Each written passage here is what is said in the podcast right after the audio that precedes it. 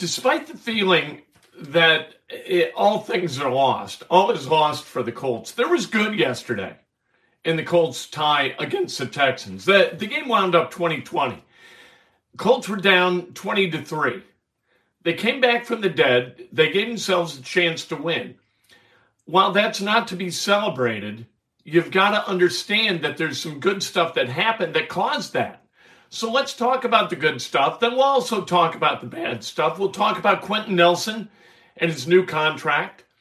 We'll talk about the upcoming schedule for the Colts. We'll talk about where they are in the standings.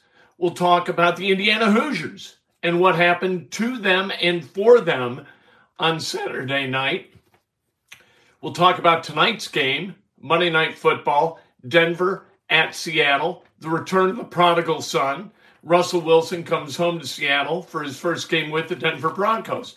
Talk about all that today on Breakfast with Kent for Monday, September 12th, 2022. We're brought to you by the great people at BUSR. All your wagering needs right there at BUSR. And when you deposit up to $1,000, they're going to match in free play what you deposit. Plus, if you deposit more than 100, you get $25 in free casino chips. How about that? And they're giving away free 20s to like a, a bunch of people, which is great. From the members, they draw there's free 20 bucks for some lucky members.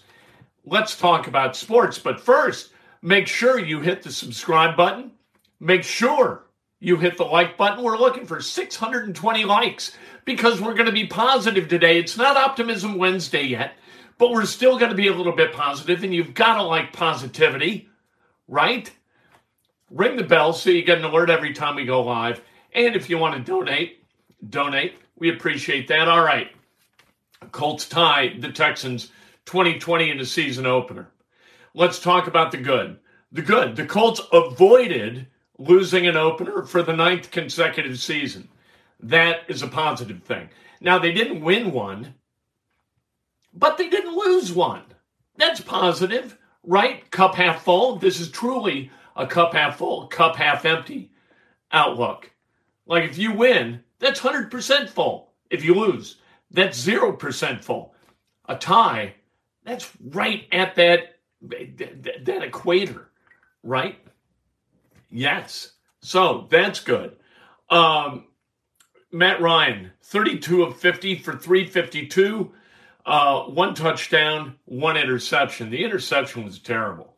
That was a really bad interception. Jerry Hughes continues to plague the Indianapolis Colts and make, and I guess Jim Irsay and, and Pete Ward are like the only guys uh, still with the franchise from when Jerry Hughes was here. Ryan Grigson's the guy who traded him. Chuck Pagano's the guy who coached him.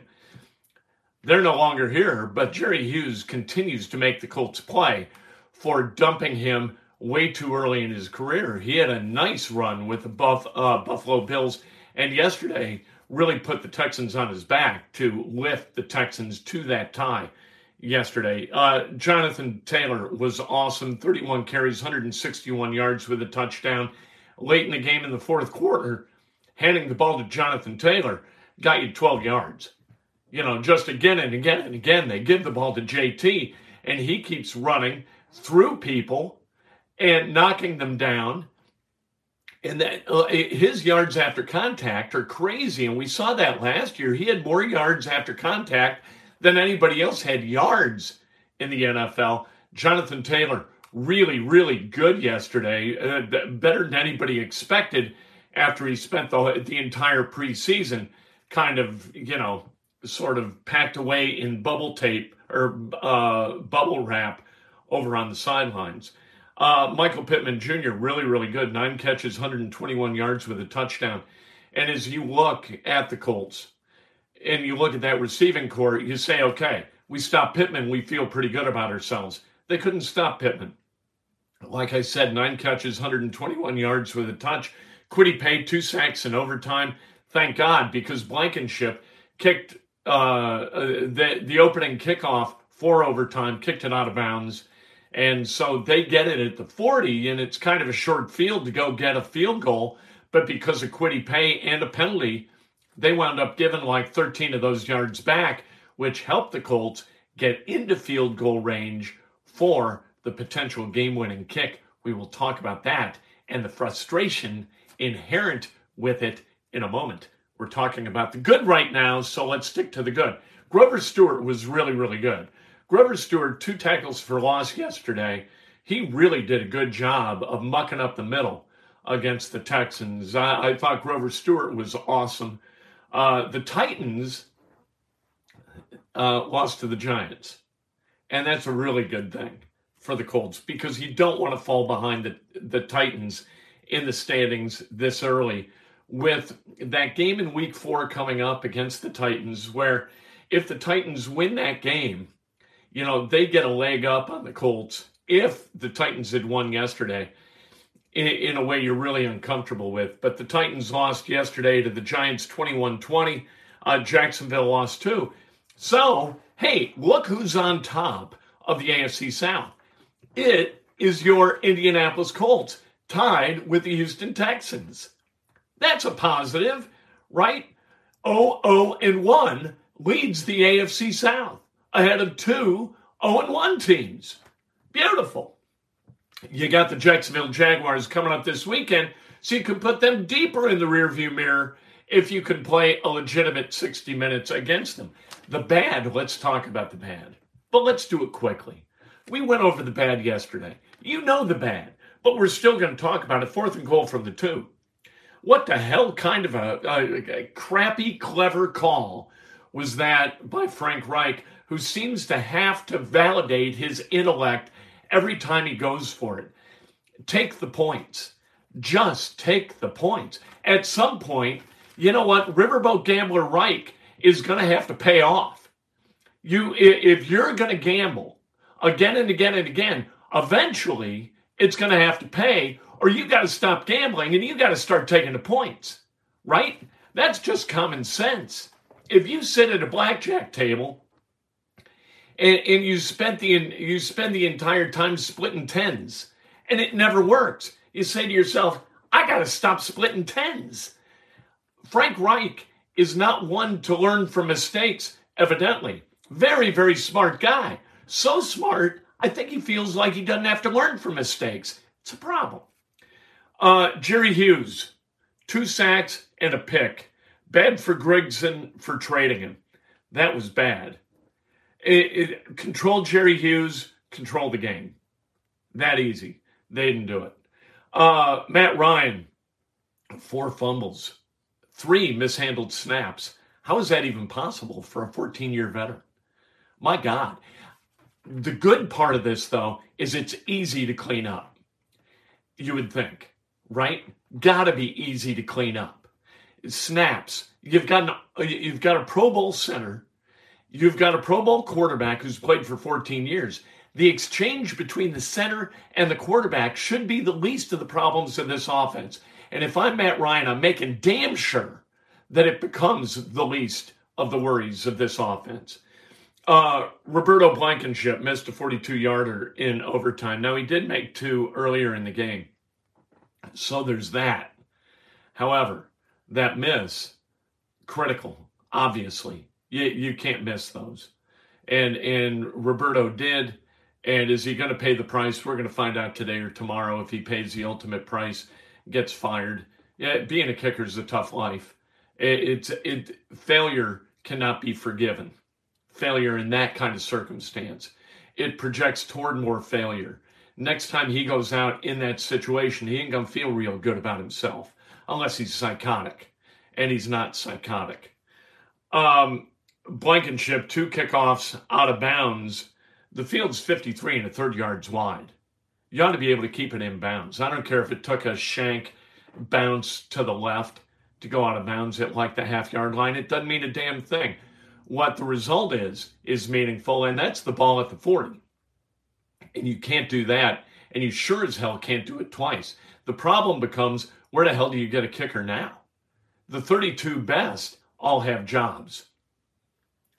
Uh, 10 men on the field uh, for a field goal. Matt Pryor tried to run on prior to the field goal attempt. It, it didn't matter because they were on what? They were like on the four got knocked back to the nine, and Blankenship made the field goal as they took the delay penalty. But my God, it, that stuff has got to be cleaned up. This looked like a team that was completely unprepared to play in that opener. And all Frank Reich's job is, and the coordinators and the position coaches, is to get that team ready to play for the opener, September 11th. They had since July to get ready to play. That team was not ready to play yesterday, and that's a problem. All right, enough with the good and the bad. Let's talk about Quenton Nelson. Quenton Nelson got paid yesterday. Four years, 80 million bucks, 60 of it guaranteed. That is the most per season and the most guaranteed for any guard in the history of the NFL. Here's what I don't understand. I, I get that Quenton Nelson is a good guard, but have let's say he is the best guard of all time. What has that brought the Colts? One playoff win since he was drafted in 2018, right? So that's four seasons. You've won one playoff game. How critical is it for the Colts to have the best guard in the history of the game when having him for his first four years, which might wind up being his best four years, having him, you, you won one playoff game and you've gone to the playoffs twice. I the the Colts continue to reward players based upon success that hasn't occurred. And that's a problem. And because they have rewarded him to the extent they have, it makes it very difficult to reward others. Michael Pittman Jr., Kenny Moore, and Jonathan Taylor are all coming up for extensions next offseason. They'll have one more year on their contract, just like Quenton does now. That's the time to go get an extension. How in the world are you going to be able to pay Pittman and Taylor and Moore when you're already paying Nelson and Leonard and Ryan and Braden Smith and Ryan Kelly and DeForest Buckner there's only so much money and uh, under a hard cap. And I know there's cash over cap, but the Colts don't do that very often. And and those bills all come due eventually.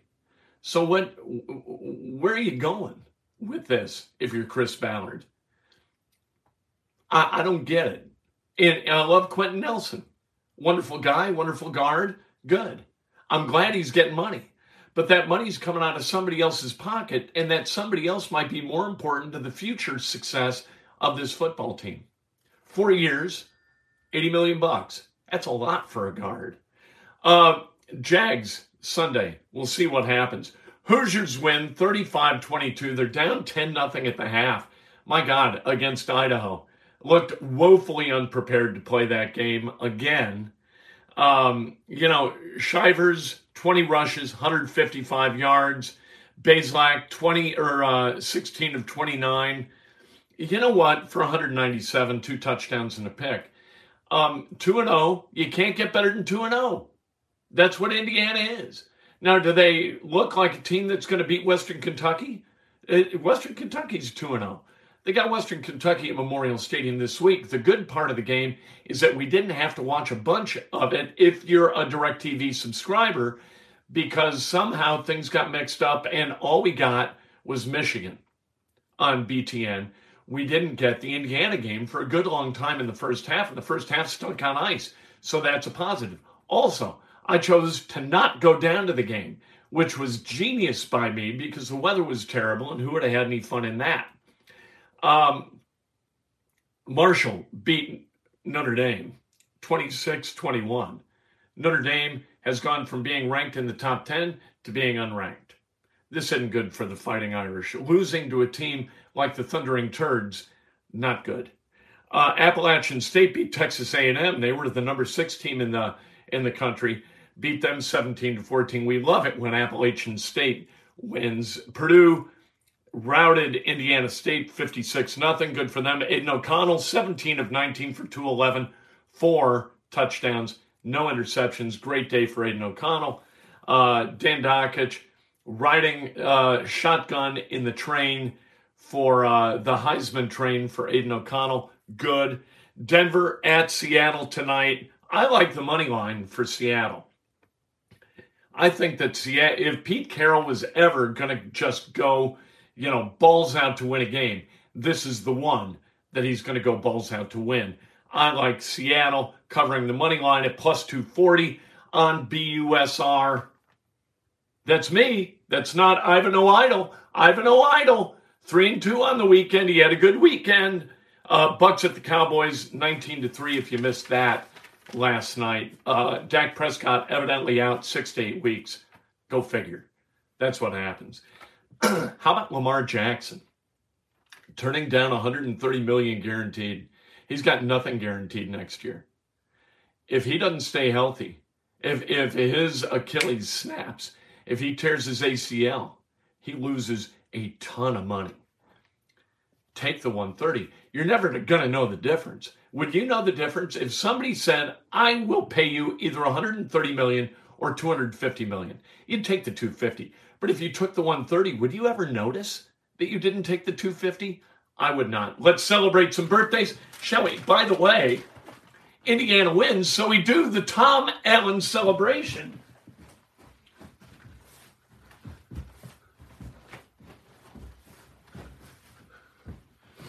It's what we do. It's how we celebrate Indiana wins. The Tom Allen celebration brought to you by BUSR.ag. The link, it's in the description. Uh, George Becker, happy birthday. Michael Abrams, Bros McVeigh celebrating a birthday. The great Warner Bubby Mukes, New Albany basketball legend celebrating a birthday. Joe Solers, happy birthday. If today's your birthday, you celebrate like hell. If it's not your birthday, you celebrate somebody else. That's best done with an honest and specific compliment. Lift people up. Don't pull people down. We can make this world better just one person at a time. Make that person you. How about that? Talk to you later today inside Indiana Sports Now, also brought to you by BUSR.